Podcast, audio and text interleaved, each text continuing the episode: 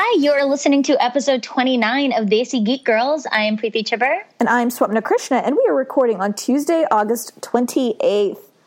Ooh, it's been a crazy summer. It has. We've been. I feel like we've been trying to get this recorded for like a month, for since like the beginning of August, and just Yep. both of our schedules have been a little bit, a little bit busy. So a lot of August has been a lot of really bad luck. I came home very suddenly to to my parents' home um, in the middle of August. On I think like two days after we were supposed to record because of stuff that was happening. Mm-hmm. And so that that's part of the reason we're so late on this. Yes, my bad. Uh, well, also like I like I am have no energy and it's so hot again. Like last week, it was so nice, and I was hoping like that would that would like continue, but it's so hot again, and I'm very pregnant, and it is just very uncomfortable. I'm It's like. true. I can see her. She's super pregnant. I know, like, and it's I'm only seven months, so I've still got like two more months to go. But like, I feel so big and unwieldy, and like, just like in constant pain, like back pain, and like like it's just anyway. This isn't a this isn't a Swapna complains about being pregnant podcast, but it could be because I could talk about it for like hours. How much how uncomfortable it is, but. In that note, um, just or in that vein, just a note that we're going to go on a kind of non-regular recording schedule starting in October, just because I'm pregnant and we don't, I have no idea how it's all going to work or what's going to happen. I'm not due till kind of mid to the end of November, but um, I did not realize how tired I would be all the time, and so it's just like it takes twice as long to get anything done. So like just even like treading water with work has been difficult. So yeah, so erratic recording schedule starting in October, but hopefully by February we'll be back to normal. Yeah, we should be. And I mean, depending on everything. Yeah, so um, that's fingers crossed. But just so everyone knows, if we disappear for like a month or two, that does not mean we don't love you all and that the podcast is over. It just means that I'm very, very cranky. Is what that means. Probably because my baby is not sleeping or something. So um, Uh, so in our month and a half oh god, absence, there's so much. There's so much. so much has happened. Bear with us. Oh my gosh! So we have like a list of of we tried to pick out you know like a few of the mo- most interesting stories to us. Like we know we are not covering everything, but like obviously one of the biggest things to come out this summer is the Star Wars Resistance trailer. Yeah, I'm excited about it. Tiniest woo. I know. I was I was in the middle of a yawn when she st- and then I was like I was like saying the woo on the end of the yawn, and so and so it, I am more excited than that. But Yes, we we, got are the, both very excited. the trailer looks really fun. It does. I love the animation. I love the like cell shaded sort of Mm-hmm. animation look they're going for, which is so different than Clone Wars and different than Rebels. Yeah, and I really just liked. It seems like a. It seems like the kind of like. It's not a Rogue Squadron movie, but it seems like the kind of Rogue Squadron Yeah. movie we've wanted and haven't, or like not movie, TV show we've all kind of wanted and not really got. Like it seems, it seems like a lot of fun. Like you don't get a lot of information about the plot um, from the trailer, but you do know like the main character is working as a spy for the resistance and like trying to figure out like who sympathizes with the resistance versus who is not necessarily working for the first order but doesn't sympathize with the resistance versus you know you know sympathizing um, with the first order. Um, so it sounds like a really interesting um, premise. And then the setting we're gonna i think we're gonna get a lot of like development of the resistance and development of the first order. We're gonna get a lot of stuff in that vein. And i think it's gonna be a I lot of interesting like universe building that we haven't gotten yet about I'm that pretty time excited period about it. Like I mm-hmm. love the idea of a Star Wars spy thriller. yes. You know, like this I this like I'm excited about seeing the spy thriller side of things and and getting to see what it's like w- bringing that genre into Star Wars. Right. Basically. right I think is going to be really, really exciting and cool. Um, and, and Christopher Sean is the lead voice. I was gonna say I don't I don't remember I don't know I don't remember his name in the show, but he I think is gonna bring in just judging from the trailer is gonna bring an enthusiasm and a lightheartedness to a series that is otherwise probably gonna be pretty like it's gonna deal with some serious topics and themes. Um, but like it's clear that they're also going to have fun with it because you know it is a cartoon. It is aimed at Yeah. more than just adults, and it, so it should it shouldn't be dark and gritty, and it's not going to and, be. and Star Wars is Star Wars is a it's children's. Mm-hmm. I mean, there's depth to it and there are layers to it, but it is a franchise that is aimed at being as accessible for children as it is for adults, Yes, right? Like, it- yeah, so of course this is going to do the same thing that Rebels and Clone Wars did, which was balance the children focused aspects of it and have Yeah. this depth for adults who are also watching. I would hope. yes. So, and then in more Star Wars news, there's a lot of Star Wars news. There is a lot of there was a lot of Star Wars stuff that happened this summer. Mm-hmm. Um, two new books were announced at San Diego Comic Con. Yeah. I mean, a f- a few things were announced at San Diego Comic Con, but uh, two of the books we're really excited about are Padme, the new E.K. Johnston YA novel Yes. that comes out in March, I believe, Sounds right. um, and Obi Wan and Qui Gon, the new Claudia Gray, which is also so exciting because Claudia Gray, both Johnston and Claudia Gray have an amazing grasp on the Star Wars world Yeah. and the characterizations of these people. Yep. And um, Preeti is still at her parents, and her parents, her mom's dog, is is in the is is right now just looking for some cuddles slash asking why are you making so much noise while I'm trying to sleep, and it's so cute, and I can't. Okay. Sorry. Um, no, he's so cute. His name is Darcy, and if you do not know Darcy, you should follow Preeti on Twitter because she's been sharing some excellent Darcy um, photographs as as she and uh, Darcy read Harry Potter together, which I think she'll get It's into later in the episode. Um, but yeah, I'm really excited about these for multiple reasons. Claudia Gray has talked about how she wants to write a Qui Gon novel for like ever. So um, that's really good. I think it's interesting that they're leaning so hard into the prequels right now. Yeah, like uh, I mean, I guess until until this story is done Yeah. for post, you know, because anything they write that takes place in between, I guess, um, six and seven, They're not going to write it basically. right? Right. now. it, it'll have ramifications on nine, right? Yeah. So like it's very I So- think Bloodline it might be the only book we've gotten set during that time frame. Yeah. Yeah, I think so. Um and so yeah, so it's going to be a while yet. Oh, and then like the Legends of Luke Skywalker, I guess, but that wasn't Uh, really that doesn't really count. Yeah, it's it's not really a it's more of a like a myths and legends type book than like yeah, an actual like, like very where it's like I heard this about Luke Skywalker. I heard this about Luke Skywalker, and you're like, well, what's the truth though? yeah. And I know I know some people absolutely loved it. Um I liked some of the Yeah. stories in it, but like I like some of the stories. I don't think it was. I think my frustration with it, it wasn't exactly marketed. The way it was Yes. marketed did not. It seemed like we were getting a Luke Skywalker book, not a book I about agree. like the legend around Luke Skywalker, and it makes hundred percent sense now, having seen the Last Jedi, why they would do Mm-hmm. a book like that. Um, because you needed to like you know hype up the legend around him and like see what kind of you know force he was like when he was around. But um, anyway, so yeah, so we've got those two books coming, and then in Yeah. Star Wars Nine casting, Dom Monaghan and uh, Matt Smith have both been announced as in Yeah. Star Wars Episode Nine. Which is uh, like I'm excited. So also Keri Russell was announced um, Yes, this yeah, summer, her, and you know the the biggest announcement I think is um, obviously we're getting Lando back, which is Yep. super super exciting. But with every casting announcement, I'm kind of like, all right, guys, could Where are you women some color? people of color, Yeah. please? Yep. Like. I'm so excited to be posting like garbage trash posts that are Lord of the Rings Star Wars memes. Thanks to Dominic Oh my God, no. the cast.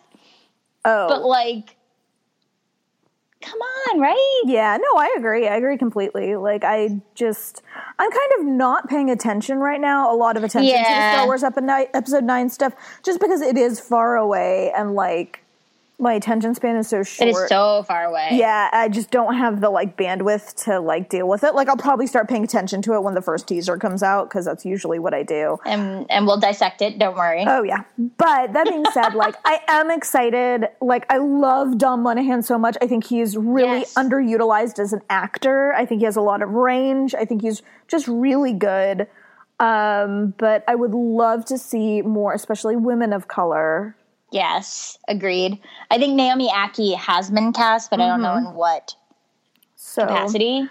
um, it would be really nice, and that, that's all I'm saying. But we, all we are saying, still we are excited. We are still excited. Um, we are still excited. and then, And then the other biggest thing that came out Yeah. of San Diego Comic Con. there's so much. There's so much. This so I missed the announcement, Yes. And Swapna was kind enough to text me while I was standing she in was- line to go into a press room. I think I think what people don't get about like cons, whether it's Star Wars Celebration or New York Comic Con or San Diego Comic Con, is that if you're there, unless you are in the panel where the thing is being announced, you are the last person to know. Yep. Like you don't there's no like news service that like they don't like broadcast like There's like a there's like a courier running around yeah, Comic-Con, like, hear it's ye, just- hear 'cause, ye. like some people are like, oh, you have to be Ah. on site to report. I'm like, it's a lot more effective. I think. I think for like you know live panel stuff and stuff like that, yeah, absolutely being on site is important. But if you're just reporting news, it's a lot more effective Yep. to be at home. Yes, agreed. I had no idea. And I'm like in line to get into this press room to do some interview or something. And I get these texts from Swapna, and all I can do is like button smash. Yeah. Whatever the equivalent of like button smashing on my iPhone is to Swapna be like, oh my God. 'Cause I was like, because there's a new season. of the. Clone Wars. Yep. Oh my god, I'm so excited. So we have talked a lot about how Clone Wars ended before um before it was canceled before they could bring it to the ending that they wanted to and how Dave Filoni, I think, and the team uh, expressed a lot of that, you know, frustration and tried to close some of those storylines in Rebels and how it made Rebels a little more difficult to stand on its own Yep. because of that. So I'm really excited that they're getting the chance now. And I believe it is one final season. I don't think they're planning on, um, I might be wrong about that, but from what I've read, it's just one season. Um, and they're not, you know, it's not going to be like they're bringing the full show back, but just um, to kind of wrap up the storylines that um, were missed. And I'm really, really excited to see what what they cover. and what we can get from Ahsoka Tano, who I still to this day don't feel like she is. I think she's supported by fandom, but I feel like from a story basis, she could be getting so much more because there's so much out of her life that we don't know. Yeah, barring um, the snippets we get of her in Rebels and the uh, E.K. Johnston YA novel, which is incredible. Yeah. And if you haven't read it, like, it's a must read. So I want more Ahsoka always. Yeah, and so I'm hoping that this will show Ahsoka after she. Um, if you haven't seen Clone Wars, spoiler alert. If you um, after she leaves the Jedi Order at the end of the Clone Wars series, um, this will show um, kind of her as like a like she goes basically freelances for the Jedi Order as a general and like leads clones into battle and stuff like that. So she still kind of does that work, and I'm hoping we can see some of that. Yes, same. I'm I'm excited to see what her relationship with Anakin is like Mm-hmm. after.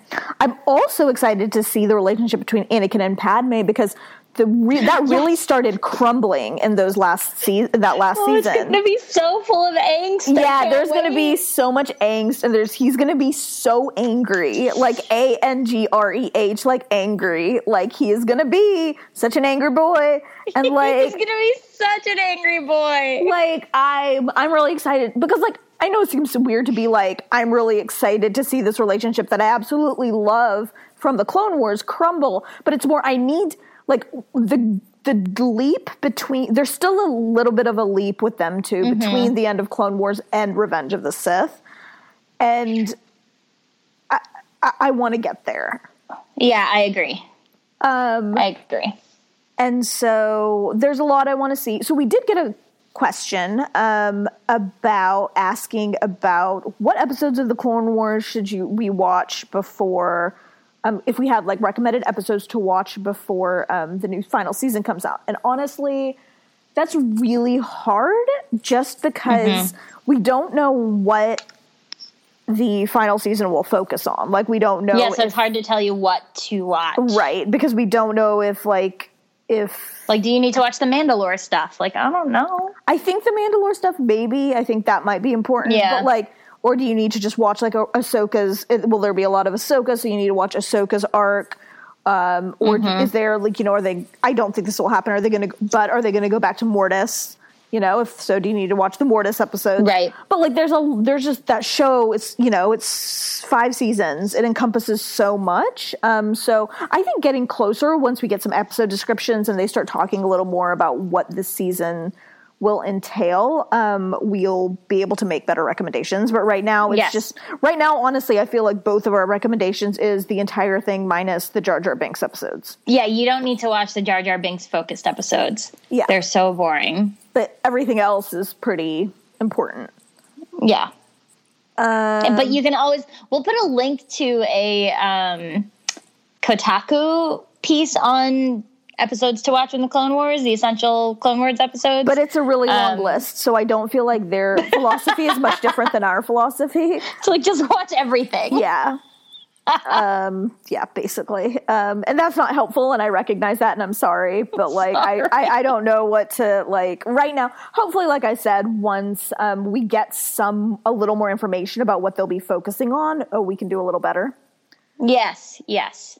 Um, And maybe even like after we've watched through the first season, that that final season, we'll be able to gather our thoughts a little better.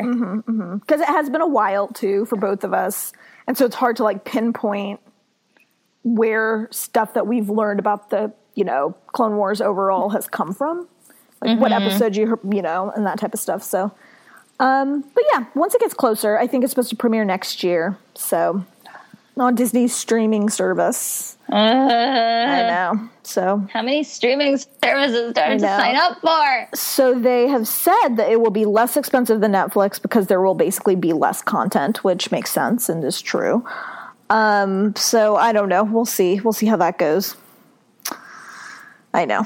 I don't like it. but uh, All right, but on to something you do like. I do like so they announced oh my god like okay can I talk about this without crying here's the question okay so um Star Trek Las Vegas is like the big um Star Trek convention every year and it's kind of since the kind of renaissance of Star Trek you know like with the renaissance of Star Trek with uh, Star Trek Discovery um it's kind of risen in prominence once again like think of the difference between of celebration um, you know, pre the announcement of the Force Awakens versus you know post like Star Wars Celebration is a completely different animal. Between those two, same thing. I think I feel like it's the same thing with uh, Star Wars Celebration. Is this Star Trek Las Vegas? I'm not sure if I switched those while I was talking because pregnancy brain, which is a real thing. Anyways, You know what you mean. Star Trek Las Vegas. Um, so they made some really interesting annou- Star Trek announcements, as you can imagine there. But the one that like took over the internet was that um, Patrick Stewart will be returning to the Star Trek franchise in the role of Jean Luc Picard, and there will be a brand new series about the character. We don't know. That is literally all we know. The only other thing we know is that it will be set 20 years after the events of Star Trek Nemesis. So that's all we know. Um, Star Trek Nemesis was the last next gen movie. Um, very subpar, but I think it was Tom Hardy's first acting role or major acting role. So Really? yeah, I think so. Huh. Yeah, um, and he's adorable in it. Um, plays the you know like he's he's adorable, but the movie's terrible. Um, but I'm real as you can imagine. I am s- like so over the moon excited for multiple reasons. First of all, I think this is I, I wrote an entire article about this on SYFY that I'll link. But um, that I think that this is a great move, second move for them. Like they needed to establish something different, which they did with Discovery, and now they can kind of go back and draw nostalgia. Like I think that's a great move. He's like one of the most popular I feel like he's one of the most popular sci-fi characters in history. Like I think mm-hmm. he's just Captain. Everyone, even if you're not a Star Trek fan, loves Captain, loves Patrick Stewart, loves you know kind of Captain Picard. And like, dude, things are rough right now. Like the world's a rough place, and a lot of us learned morality and you know like how to treat each other and the way to value other people. Like we learned that stuff from from Star Trek The Next Generation. I did. Yes. And I learned yes. like my values and I learned that like, you know, it's important to put other, you know, to take into account the other people, you know, diversity is important. Like all these ish- values came from that show. So I think it's mm-hmm. like a mm-hmm. great, like, we need this right now. Yes, I agree. So I don't know what form it'll take. It will be on CBS All Access. So for those of you who keep asking me when Star Trek Discovery will come to Netflix, the answer is never. Um, I really, at this point, don't think they're going to put it because it's such a success on their own. And then now they're branching out to all these other shows. There's really no reason for. There's mm-hmm. no ins- if they if they're if they're basically um, if they're basically running CBS All Access on Star Trek, like if that's like the home of Star Trek, there's no reason for them to put it on other like other streaming services. Um, so, and if they're smart, which they have been thus far for the most part. Um, they'll stagger these shows, so you can't just like sign up for you know like yeah. they're not going to run them concurrently. They'll run them. They'll stagger them. But so um, I do sympathize with everyone as as we were just complaining like three minutes ago that does not want to sign up for another um, streaming service. My advice would be if you haven't watched season season two of Discovery is premiering early next year. Um, I would just you know sign up for a month. They're gonna and they're going to divide it. I'm, I talked a little bit about this, I think, on our previous episode, how there has been conflict in the writers' room. So they're to air five episodes and then go on hiatus. So like you can just sign up, binge the five episodes, and then sign up later, and then binge whatever's left, and then hopefully by then the Captain Picard series will at least have some dates. But yeah, I, I don't know. It's not great. But the good news is Captain Picard series. I even I'm excited yeah. about this. Like I'm not you I've seen as you know some Star Trek. We we talked about the next gen episodes I watched that you yeah. wanted me to watch, which was great. Um but I do love Captain Picard. He's like Patrick how Stewart could you not? So good. Like just he's, he's so, so good. good. And he's such a like good person and like he's such a Yes. Like the character is so good and like I don't know what they'll do with the show. You know, there's been like all kinds of stuff, um, like all kinds of theories, like Starfleet Academy show, which I would watch. I mean, I would watch. It doesn't matter, but like I'm, I think that's my point. It doesn't matter what they do. Like even if they make him this like kind of bitter like man who has you know has kind of lost faith in like Starfleet, like I will be a little sad. Are they going to Luke Skywalker him? Yeah, like I'm like I'll still watch it because he'll come back eventually because yes. they know, you know, they're they know how valuable the character is and they know how important the character is. So, yes. you know. Um yes. Okay, so that is one piece of Star Trek news. The other piece of Star Trek news is the Star Trek JJ Abrams movie, which is um, if you're not familiar with the way the Star Trek universes work, there's two different universes now. There's the uh, TV universe, which is the regular universe that we all know um, from the all the TV shows and the old movies, and then there's the J.J. Abrams verse, also called the Kelvin verse, which is an alternate timeline. So different universes. Um, Star Trek 4, both Chris Pine, who plays Captain Kirk, and Chris Hemsworth, who plays his father, George Kirk, have walked away from negotiations. So the status of the movie is in limbo right now. We don't know what's going on. Um, I don't know if this is a stunt or I don't know if that movie is not happening. Star Trek 3, Star Trek Beyond, I really, really enjoyed that movie, but it underperformed. So um, I'm guessing they were offering a lower salary. Um, and yeah, Chris Hems there's there's gonna be some sort of time travel, obviously, because if you've seen the movies, Chris Hemsworth died in the first movie. That was like a big plot point um, to save his like mm-hmm. his newborn son. And so I don't really know. I don't know what they're gonna do, but um, I do hope they figure it out because I do really enjoy the Abrams movies. I don't think they're. I think they're. I, I don't they're more Star Wars than Star Trek to me in my head, but I don't care. Like more Star Trek is yeah, like the way like it's it's very hard to have Star Trek exclusively as movies because so much of it happens in the moments in between. Like so much of what Mm-hmm. I love about the shows happens in the moments in between, which you don't really have time for in a movie. Um, but like the science and the you know like a lot of that. Um, but yeah, I hope that that's not the end of this the movie these movies because they're really good. I, I really enjoy. like I mean, minus the minus the second one, minus the second one. We're not talking about. We're not talking about Into Darkness. yeah. But I feel like they could recast though. I feel like they could, but I mean, and and the rest, yeah, and the rest of the cast is signed on. Um, Oh, so they could. I mean, they could just make a Spock movie. I'd be fine with that. I think everybody would be Yeah. fine with that. Oh, because um, Ethan Peck just got cast Yeah, Ethan Peck got cast as Spock in the as um, Spock in the Discovery, right? The, yeah, because season two of Discovery is going to feature Spock, um, or I think it's going to be more of a search for Spock type situation. I don't think we're going to see Spock until the end of the story arc.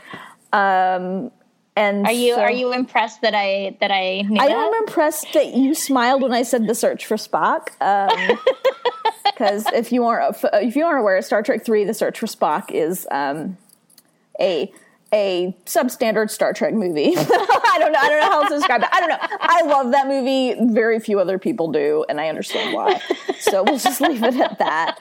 Um, anyway, yeah, they could recast, um, or they could just, you know. But I will say, Ethan Peck has a very Zachary Quinto looking face, He does. so I am very pleased with that kind of parallel.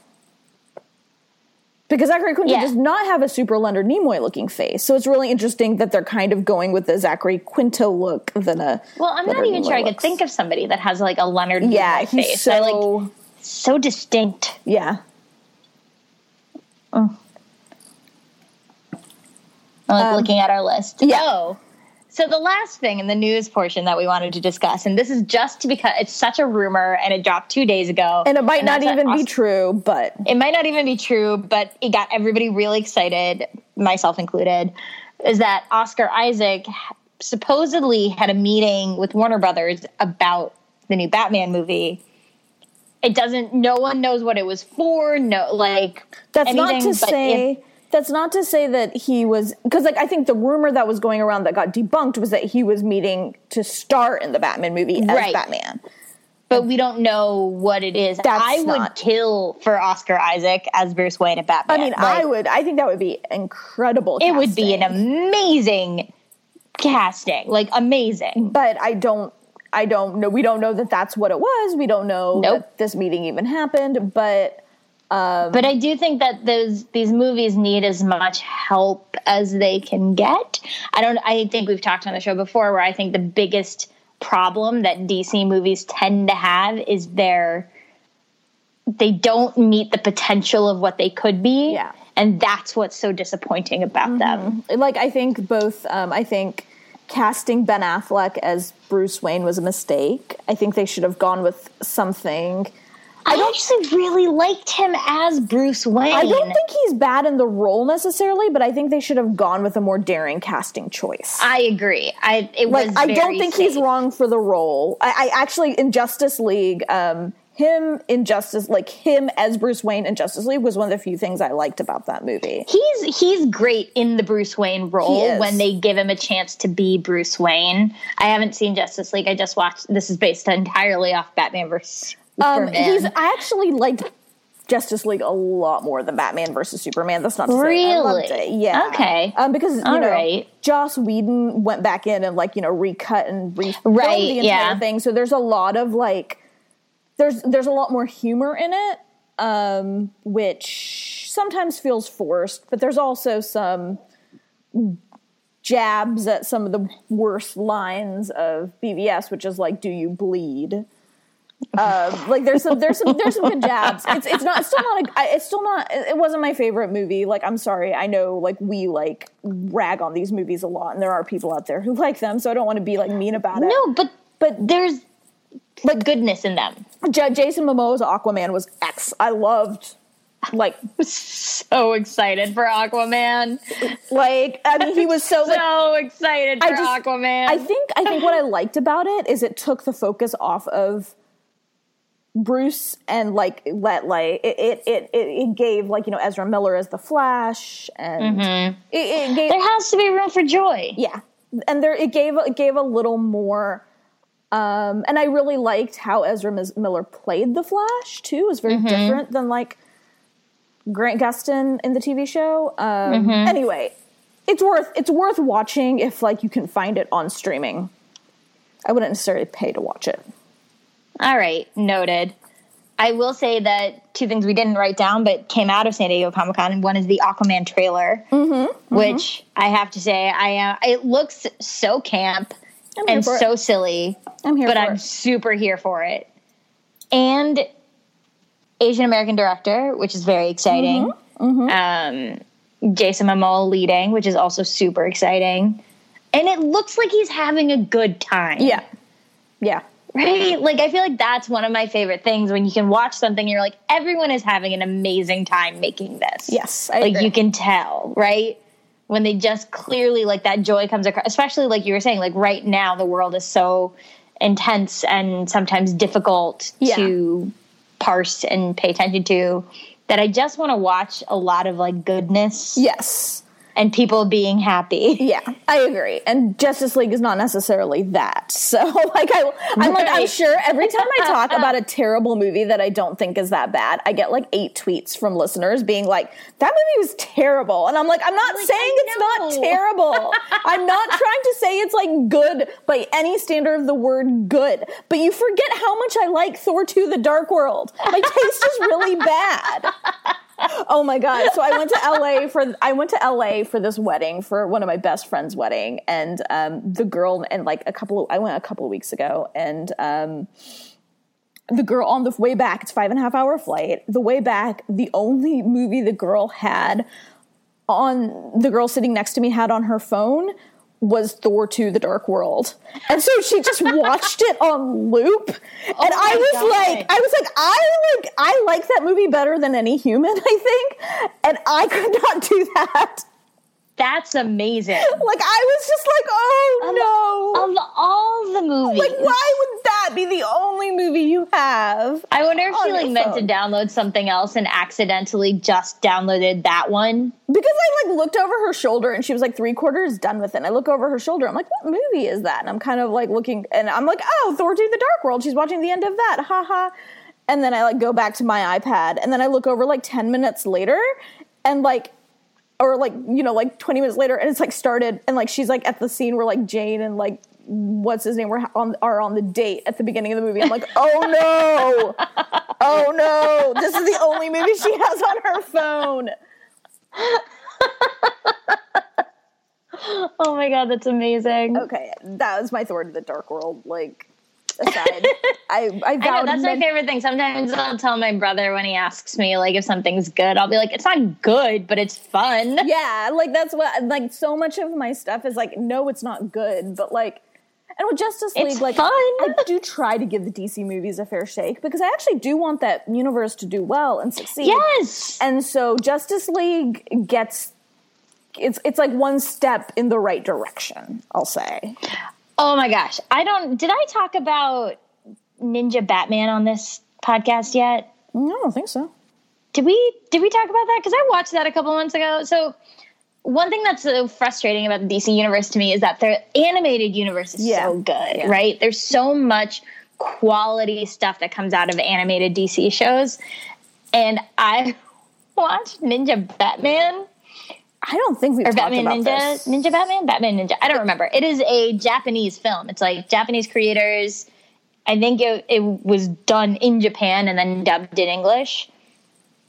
The basic premise is that Bruce Wayne and a bunch of other people have been sent back to feudal Japan. Like the Joker is there, Catwoman is there, um, the talking gorilla Gro- Grog. I can't remember his Yeah. name. He was there. Like all of these, all of these characters have been sent back to feudal Japan, and it is the most bananas thing I have ever seen. My friend and I watched it, and we were. I was like, I wish it was three in the morning and that we were really drunk right now because. I can't believe what we just sat through, and I feel like this would be amazing if it was 3 a.m. But because it's not, we just kind of sat there like with our mouths open, staring at the screen because we couldn't believe what we were watching. Every time you think it can't get weirder, it got weirder. Oh my It god. was incredible. So you're saying- sequence? So I'm saying what? I was gonna say, so you're saying when it's 3 a.m. and I'm awake with the baby, I should watch this Watch movie. this movie. Okay, okay. There is a sequence where a bunch of monkeys form into a giant like uh, golem thing, mm-hmm. like mass to fight. Wow. Whatever they're fighting another big thing, and then they combine with a bunch of bats to create a massive bat man. That's a choice. It's incredible. It a is.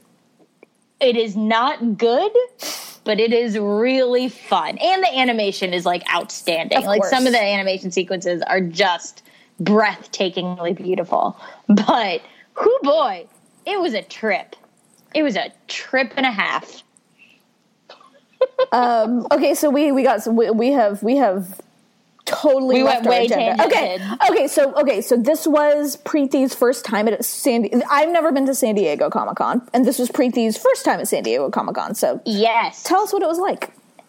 Whew. It is a lot Yeah. I did not spend a lot of time on the floor. I got very overwhelmed very quickly. Um, it is so many people. And the difference between New York Comic Con and San Diego Comic Con, New York Comic Con is at the convention center, period. Yeah. There might be some like parties or whatever at random bars or restaurants. There's sometimes panels at like you know a few blocks away here and there. But Yeah, like, but very minimal, like Yeah. very, very minimal. The entire downtown San Diego like area is taken over by, oh, what did they? They were like experiences or events or something like that. Can't remember what the word they used for them was, but literally like there's a massive like good place interactive experience that you could go into or um, i think there was like a jack ryan thing maybe there were a bunch of like experiences that you don't even need a badge to get into you can Oh. experience comic-con without going to comic-con which is kind of cool but it That is. also meant that it was like a ton of people. you can't escape it. Like there was no getting away from it, which was a lot. Um, but I was on a panel, the fake geek girl fallacy, uh, with a bunch of other women authors talking about gatekeeping and what it's like being a woman in nerd culture and stuff. And so that was really, really fun. Um, uh, I did some interviews. It was it was a cool experience. I don't know that I would ever go if I wasn't paid to go. Yeah, because you went for work. I went for work. I don't. I personally don't see the appeal of waiting in insanely long lines. Right. Um, And uh, add to that like the cross country ticket, like the cross country ticket, and it's pretty hot. You know, Yeah. it's like in the middle of it's San Diego, but it's still in the middle of summer. Um, the best thing we did while we were the, be- the most exciting thing I did was I got to go to a Taco Bell. Yes, I was gonna ask. I was like, did you go to Taco Bell?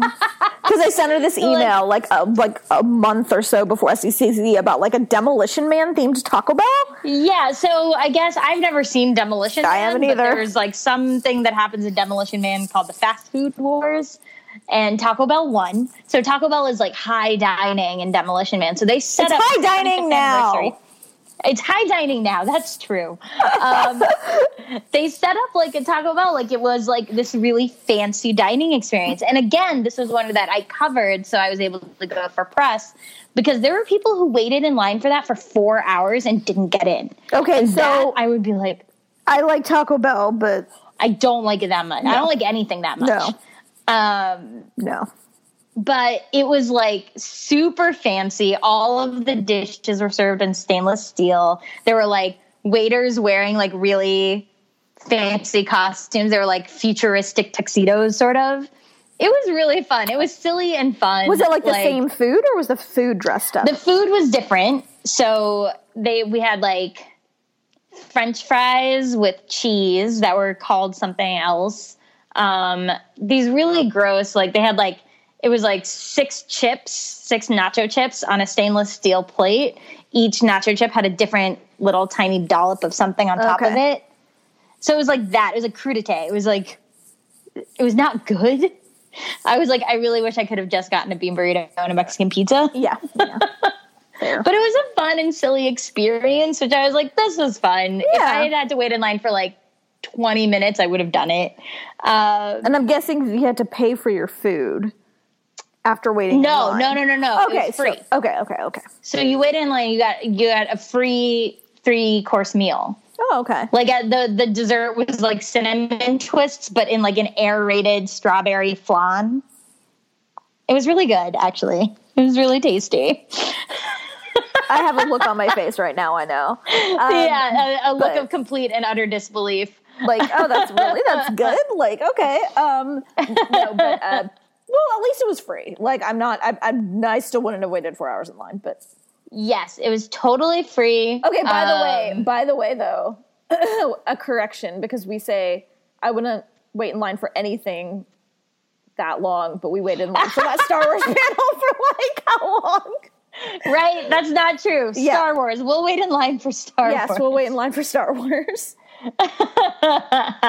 um, but that came out of it, and we'll link to this in the show notes. I did get to interview E.K. Johnston about Padme, which was really cool. Um, went to I went, I only went to one or two panels. I really spent the time running around meetings and interviews and that kind of stuff. Um, but I think I prefer New York Comic Con, which a lot of people were like, "Really?" Yeah because like, "Yes." ev- everybody tells me that they prefer san diego because it's a little more laid back than new york New York just feels like it was so it's New York feels so much more manageable. San Diego, I was like, how can you do every like if you're in line for Hall H, that's it. You're not doing anything else but Hall H. Those the lines for that to get in to see like the previews and those panels were it was like I can't it was it was like Star Wars celebration, but it almost felt like even more people. Mm-hmm. it probably was more people It probably was more people. It's just too much for me. New York Comic Con, I like go to the Javits Center, then I leave the Javits Center, and it's done. Yeah, is it like is it also like you you just know New York well enough to know how to like navigate it and you know the different pieces you want a, to go to and you what you True. don't. There's also that. Like I know where the secret bathroom is at the Yeah. Javits Center. You know, Yeah. like. Although I I didn't have an issue with bathrooms, the only the biggest issue we had was one day when it was like um, we were really hungry and we couldn't find anything to eat because there's so many people. Yeah. that there you can't even go to a restaurant. I was gonna say that's a nice thing about New York. You can walk like two blocks off Javits and find like a restaurant that has and you can find somewhere to eat. Um, oh, we also had the Nerds of Color party there. Yeah. because there was a Nerds of Color anniversary, which was very fun. That was like that was really cool. It was in a space that was all people of color um, and allies, and we are just celebrating existing and existing in a space that traditionally doesn't always welcome us. So that was really yeah, fun that's fun. that was nice. Um, but yeah, those are like the highlights, I guess. Uh, we talked about the big news that came out of it that we were excited about. Um, yeah, no, looking forward to New York Comic Con. Surprisingly, looking like looking forward to going to a con that I know how to. I was gonna say that is of be a surprising because I feel like we're always Usually, I'm like, Yeah. ugh. I know. I know. I'm so glad I'm not going to Comic Con this year. It's a con free year for me. I'm very happy about it. Wait till next year. I know. We'll see. We'll see. I told I told Summer that we should do a Desi Geek Girls panel at Comic Con. I know. I would love to do that. That I could come up for like a day for that too. Have See? to stay for the whole thing. So we'll see. Um, okay, let's talk about let's talk about Asian people.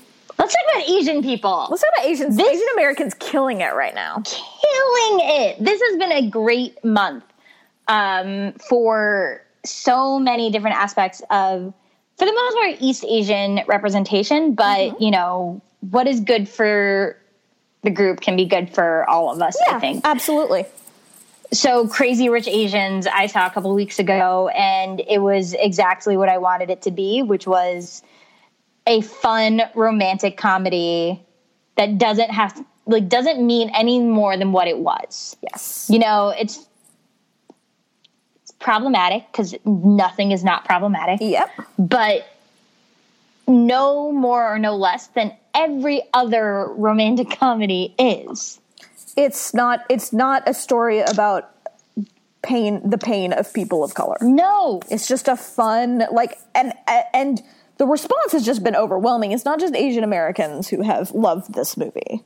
Mm-hmm. I feel like anyone who loves rom coms, anyone who loves like have has, Attractive people. has really enjoyed this movie. and that's not to say everyone has liked it. And this has been a thing that has gone around. Um, that's not to say everyone has liked it for one reason or another.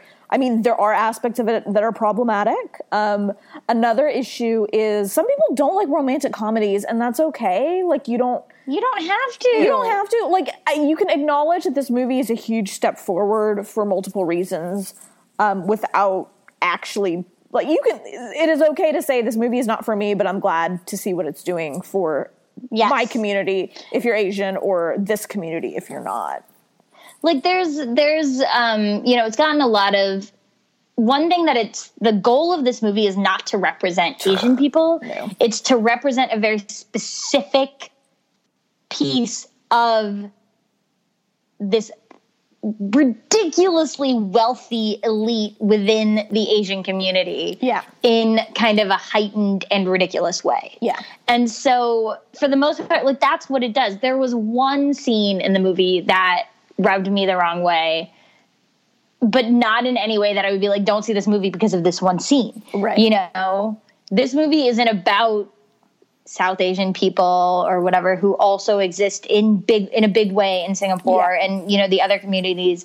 It was this family. It was very much this family and this family's wealth and their connections, right? There's like one weird scene with some South Asian guards that made me very uncomfortable that I was like, ah, you know, could have done without that. Um, but at the end of the day, I'm glad that this movie is making money and it's proving that not only will well, it's proving that Asian people will come to the audience. Like, Yep. it proves that not only Asian people, but non white audiences in general, I think made up 62% or something of the opening weekend Yep. for this movie, which exceeded expectations by so much. Like, I think that's so important to, to show that we'll support our own community, but also that there is disposable income to be spent by non-white mu- like moviegoers. Yeah. And I think also like this movie has been compared to Black Panther so much and and and it's not a comparison that should be made to be frank. Um because there's it's just two very different stories, two very different films, two very different narratives that they present. Um, and two very different interactions between the movie and the community. Um, both, Yes. of course, very successful, but there is. A, but um, I, I so I don't like that comparison. But it, it there is there is something to be said that Crazy Rich Asians did not have the Marvel machine behind it, and is still doing so well. Like if you look at the if you look at the like the numbers, like in terms of box office gross, like of course Black Panther did like five times. You know what I mean? Like of course, like Black It's a Panther. Marvel It's a. Marvel movie. Like it does. But the fact that like if you need to compare Crazy Rich Asians not to other movies about people of color because that's not the way we should be comparing movies. to other that's not a comedies. Yeah, that's not a basis to compare movies. Like, oh, this movie features one community and this movie features another, and they're completely different movies in different genres and in different. That's. Uh, and like just just the like the content like in terms of Mm-hmm. the stories they tell are so different Um, Yep. like but the fact compared to other rom-coms and if you look at the rom- those numbers it's amazing It did. It's the first rom com since um, a rom com starring, I think it was a black actress, I believe, to do more than thirty million dollars at the box office, which is that's great. Yeah and there was In- in- very little drop off between like between Yes, weeks six, one and was two like six percent or something, Yeah, which which, is, is- also unheard of. yeah which means the word of mouth is great is doing well. And so because you have Crazy Rich Asians, then of course also to all the boys I've loved before on Yeah. Netflix, um, which is based on a YA novel written by Jenny Han um, about a Korean American girl who it's like another romantic comedy, Yeah. but it's it's how Crazy Rich Asians is to the proposal. Um, to all the boys I loved before is to 10 things I hate about you. And with To All the Boys I Loved Before, um, I've I was a little worried when it went straight to Netflix instead of going to theaters. Mm-hmm. But now I think that that accessibility has made it a lot more popular than maybe Yes, it would I agree. been in theaters. And apparently, this was the only the production company that um, Jenny Han went with was the only production company that was willing to keep the lead Asian American and not have it be whitewashed. Oh my god! so we got what we got out of i mean it's it's so fun and silly and like young love and you know lana Condor, Condor, Condor, and uh, Noah Centineo, Condor. Um, both of them were just so cute and like it's such a sweet story. I watched it twice and was like, I love this so much. So, well, speaking of Um, going back to cra- the Crazy Rich Asians really quick, apparently Kevin Kwan gave basically did not get paid for movie rights in exchange to be able to keep some creative control because they wanted Really? they wanted to he like he sold the movie rights for like a Oh, dollar yeah. because they wanted to um they wanted to make the main character a white woman they wanted to make Rachel White. I, I Yeah. forgot I did read that. Which is um, unreal because Constance Wu Un, like, but not surprising. Yeah. But because of the success of these things, and even something like Searching, the new John Cho movie, which is so exciting, um, which made what is that supposed to be about I don't know much Ser- about it I know it's oh, like a thriller a little bit Yeah, so searching is about this guy whose daughter goes missing, and um, he is trying to piece together based on her social and internet searches and that kind of thing what happened to her. And so it's told entirely through the screen, okay and it's like I haven't watched it yet. Um, it's I'm not a huge thriller person. Like I'm going to support this Oh, I'll movie because absolutely watch it because I am a huge. I mean, I would watch it. I- yeah. it's, I'm a huge thriller person. I feel like you'll like it. Like I'll go and be like, "That was great for what it like, is," because I don't, is I don't like murder? feeling like that. and then I want to watch it. Like, Um, but it did. It's only opened at nine nine cities so far, I believe, and it did really, really well for the limited release.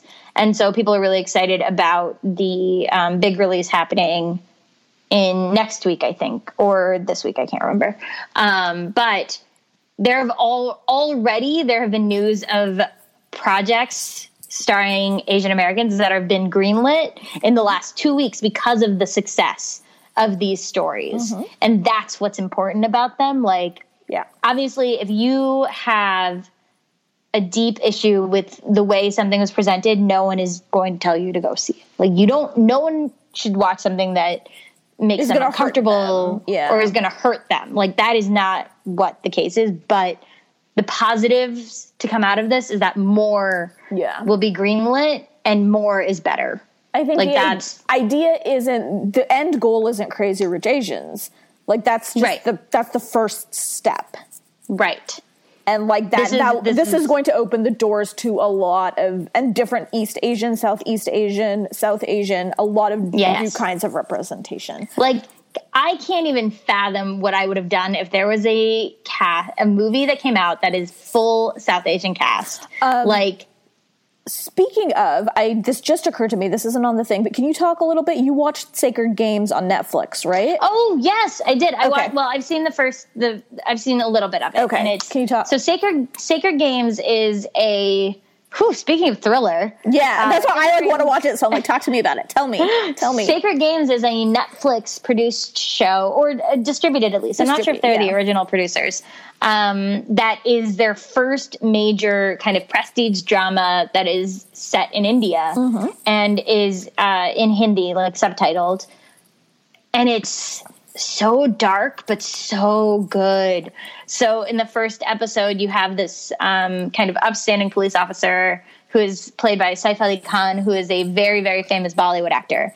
And he does a really good job. You know, Bollywood has a lot of overacting in it for what it is, which is everything is over the top. Every movie has every genre in it. Like, you know, everything is comedy, drama, tragedy, rom- romance, like everything, right?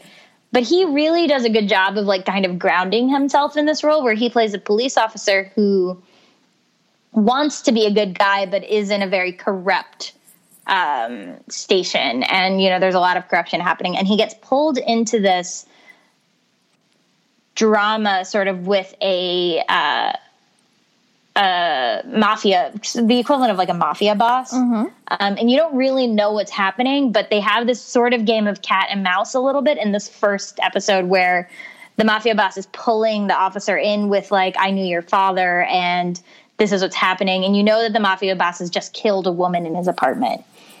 And you don't they just give you clues as to how they're connected and the acting is really good. It's like it's it's if you like uh well acted prestige like intense Like crime drama dramas? crime drama like Mm-hmm. this is something you should pick up it's really really really well done And it's just it's available for streaming on Netflix, right? yeah it's all on netflix they've done very little promotion for it Yeah, I didn't even know it was out until I saw you talking about it, and I was like, I need to Yeah. ask her about that, and then I kept forgetting. I know GQ has written about it now, um, which is great because I think it deserves to be seen. Mm-hmm. So, Sacred Games, like 100%, look it up. If you have Netflix, watch it. Tweet about it, talk about it, like get your friends to watch it. Yes, and if you've seen it and um, uh, want to, you know, tweet at us about it, like please do. I haven't seen it yet. Preeti's seen the first episode, but like definitely let us know if you've watched it. And if you liked it. Yeah. Um, okay, going back to our Asian American versus South Asian, you know. Yeah, so uh, very, very last thing is Remy Hii, who is in Crazy Rich Asians, just got cast in the new Spider-Man movie, like Far From Home, which that title dropped in the last couple weeks too. They make these. I feel like they make these Spider-Man movies for you. Like They I do mean, make these Spider-Man movies for me. It's just everything I find out about Spider-Man movies. It's like, oh, that's for Preeti. I'm so excited. I hope it. I I don't. I, we'll we'll save the conjecture as to what Spider-Man Far From Home could be about um, for another episode because I could go on and on and on. Um, but it's dropping July 2019. We know, and Remy Hii from Crazy Rich Asians has been cast, and that is very exciting. That is very exciting.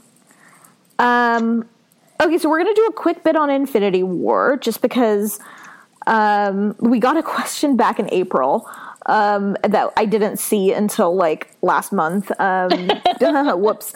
Um, on basically Doctor Strange. Okay, so this is this Infinity. Uh, I don't think really the movie's out now for streaming and for purchase. Like, so I don't think we need to do like spoiler time stamps.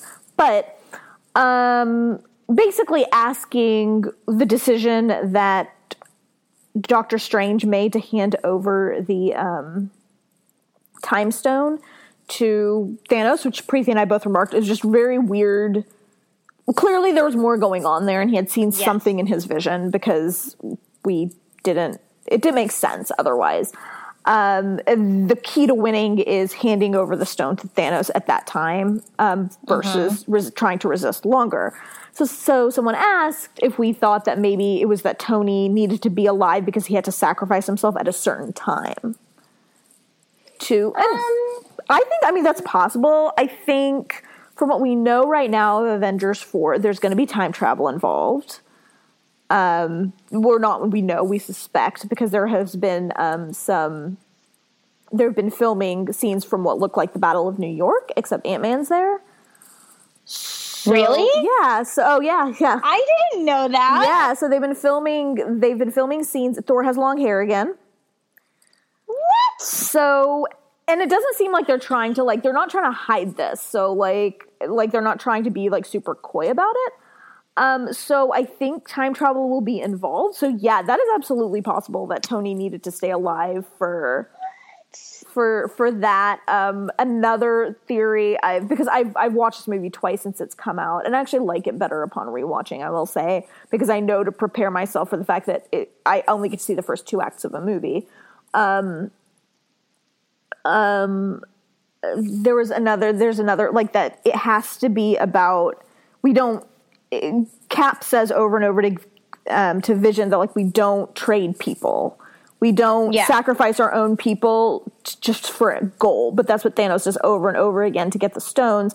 And we know the stones have a will of their own. So there's some sort of theory that like the heroes have to act in a way that is not self-serving and they can't you know like the lives are more important than the stones.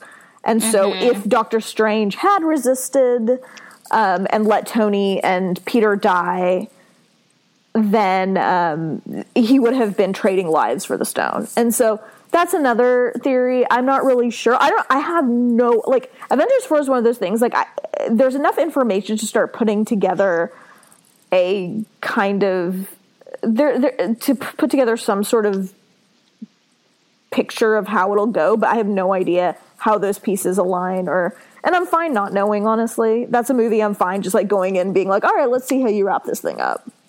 I just don't know if I think Tony Stark would. The question was about sacrifice. Yeah, or or if he needs to die at, a, at the right time. I think that. I think that he Tony's will retire, and I think Cap will die. Yeah, I agree. I don't think What I Tony's gonna want though is for Tony to die and Cap to become old man Cap. Yeah, I agree. I would love to see Cap as old man Cap. I would love Cap as old man Cap. Um, I would love to see that, but I think Chris Evans has made it pretty clear he's done. Yep, he no longer. That's fine. Yeah, that's okay. More to come on Infinity War when it comes out next year. Or the yeah, the second one, the whatever. We don't even know the title yet, do we? We Avengers four? don't. We And don't know someone the was pointing out that like we haven't seen any images from the Captain Marvel movie yet, which is weird. And I'm like, I It is still weird. I still don't think they're making it. okay, so if like you guys don't know, like Preeti and I were convinced for like four because it took so long for this movie to come to development. And it kept getting delayed, and delayed, and Preeti and I were just convinced that this movie was never going to get made. And we just kept like telling people who were like, "Oh, when's that movie coming out?" And we're like, "Never." They're like they're not making it. Never. They're never making that movie. And so still, like I, I I'm still convinced they're never making this movie, even though it's supposed to come out in February. It's weird. It's weird Yeah. that we haven't seen anything. Yeah, it is. Well, very I don't know. Maybe they'll. Maybe there'll be a trailer with. Maybe we'll get a trailer at Aquaman. Maybe we'll get a trailer Or with, with um with what- Spider Man, No, like into the. Spider Verse, Oh, into the Spider Verse. I was into like, the into the Spider Verse. I was like, Spider Man's coming out after. Um, yeah, no, no, no, into the Spider Verse, which looks amazing. yeah, because we don't have Who any more? Marvel movies coming out this year, do we? And there's no, No. there's no Star Wars movies coming out this year that they can. No. Actually, I don't know what the big movie is going to be in December. Yeah, I don't either. Um, gonna be weird. okay, and then there's one more. Sorry to bother Oh. you. That's yours. I wanted to mention sorry to bother you because I think it is it's so hard to talk about. And I really just want to mention it because I want people to go see it. Because I think it's a movie that should be talked about. It is one of the best like anti-capitalist um thought provoking and just truly new s- like new it's a new story it's unlike anything i've ever seen or read and that is so rare in this day and age I've seen a lot of I people just- talking about it, but I have no idea what it's about. And I think I- that's it- deliberate. it's very deliberate it is on the surface very much about this guy um, played by lakeith stanfield who is amazing in the role who gets a job at like a telemarketing firm and has to use his white voice which is voiced by david cross. That's interesting. and that's the yeah that's the only way he can get people like people to stay on the phone. Uh, and him moving up in this sort of uh, business while his friends are trying to strike and form a union for better pay and better benefits um, it's absurd. It's it's like very absurdist comedy um, and it's like i said it's hard to talk about because go in blind. Don't read anything about it. Don't look anything up. Just go and see the movie if it is playing and just experience it because I'm so glad I didn't know anything going into this movie. Like I'm so glad I went I I went and like my jaw dropped and I like out loud in the middle movie was like, "What?" like I cannot oversell this. Like go see it and then please write to us but put something so Swapna doesn't read. I was gonna say right to Preeti because uh, Write to I haven't seen it. Um, You can you can at me on Twitter if you've seen it, and we can discuss it because it's it's so good and so strange. And again, not not problematic because the the Tessa Thompson's character could have been better fleshed out, and there could have been like there should have been a stronger female voice in the narrative, but the movie is just so different. It's like you'll that's all I can say about it is that it's it's so rare to experience something where like you literally cannot guess where it's going. yeah, who knows? Who does? And so that's that. Yeah. Okay. Wow, you guys, you made it through like a lot of. If you're still listening, like you made it through. I know, of, like, and really there's still just like stuff. very, very quick things. Yeah, but now we're, we're at the what we love right now section. So, Yes. What do you love right now? Oh my gosh. So right now I am all Harry Potter all the time. you know, I'm reading the books right now. I'm rereading them back to back, which I've not done. I started on I started Wait, two weeks never ago. done that? Huh? You've never done Back that? or to just- back? No. oh my god! Like I used to literally Oh, I was gonna say I used to do it once a year. I, I, every, I this just- is this I year I haven't, but every other year I've done I've done them back to back once a year all the way through. I've never done it because I work so because I have to read for work so much, it always gets interrupted by something else. Yeah. there's definitely stuff I should be reading for work right now. Yeah. Ooh. But I'm home I've been home for a couple of weeks. Um, and so two weeks ago I started reading. I picked up the first one and now I'm on book six. And it has been such a trip that all I want to do is like read these books. I also just saw The Cursed Child on Broadway all right. um, about three weeks ago. Uh, we bought tickets last year. Literally, we bought tickets like October 2017, and our tickets were for August 2018. And it was out. It was just, I know the play is worth seeing because the way they do magic on stage is so cool and like at times so scary. Um, if it's i know it's expensive and it's hard to get to but if you are able i highly highly recommend going even if you just see part two like there's cool stuff in part one but part two there is just some of the stuff they do is just so interesting um I also saw Moulin Rouge on on stage recently. They're doing previews in Boston before it comes to New York, and it was so good. I we talked about this. We're, I, we were both big Moulin Rouge stands, so like, oh my gosh, I'm so jealous. Oh my gosh! Like Aaron, uh, Aaron Tveit is playing Christian, and uh, Karen Olivo of In the Heights fame is playing Satine, and they updated the music. So there is this sequence that is like um, it was "Toxic" from Britney Spears, "Bad Romance," the Eurythmics, and uh, something else that I can't remember. But it's like this dark, dark sequence that's like sort of taking over the Roxanne one, but they still have Roxanne. It's I it was so fun. Like at the end, it ended with the entire theater singing along to um Hey Ya by OutKast. Like everyone in the audience, like everyone on stage, they're pulling like this streamer things to explode onto the audience. I can't wait for it to come to Broadway so I can see it again. It was such a blast. And like they updated the story so it's not as like you know, when you rewatch the spectacular spectacular The scene now, you're like Indian, the Indian, ah, like it's a little the, racist. the white Maharaja and the, The white yeah, Maharaja. and the white Indian courtesan. little little like not great so they updated that which is great um i'll be interested to see how they change it because there's some things that clearly didn't work uh, instead of the one day i'll fly away song they have satine singing um, firework by katy perry which makes no sense. it was not great. I'm hoping they'll fix that. Um, and so speaking of, I feel like right now I'm very focused on like romance. That's fine. So I also read The Love Quotient, which is a romance novel that just got picked up. I, it just got optioned, I believe. And if you like romance, it's about this its own voice, and it's about this girl who has um, she has Asperger's. She's on the spectrum, and she wants to learn how to be good at sex. And so she hires an escort Oh my god, who is this this sounds hilarious. it's amazing. He's like this really hot asian guy and then they end up falling in love.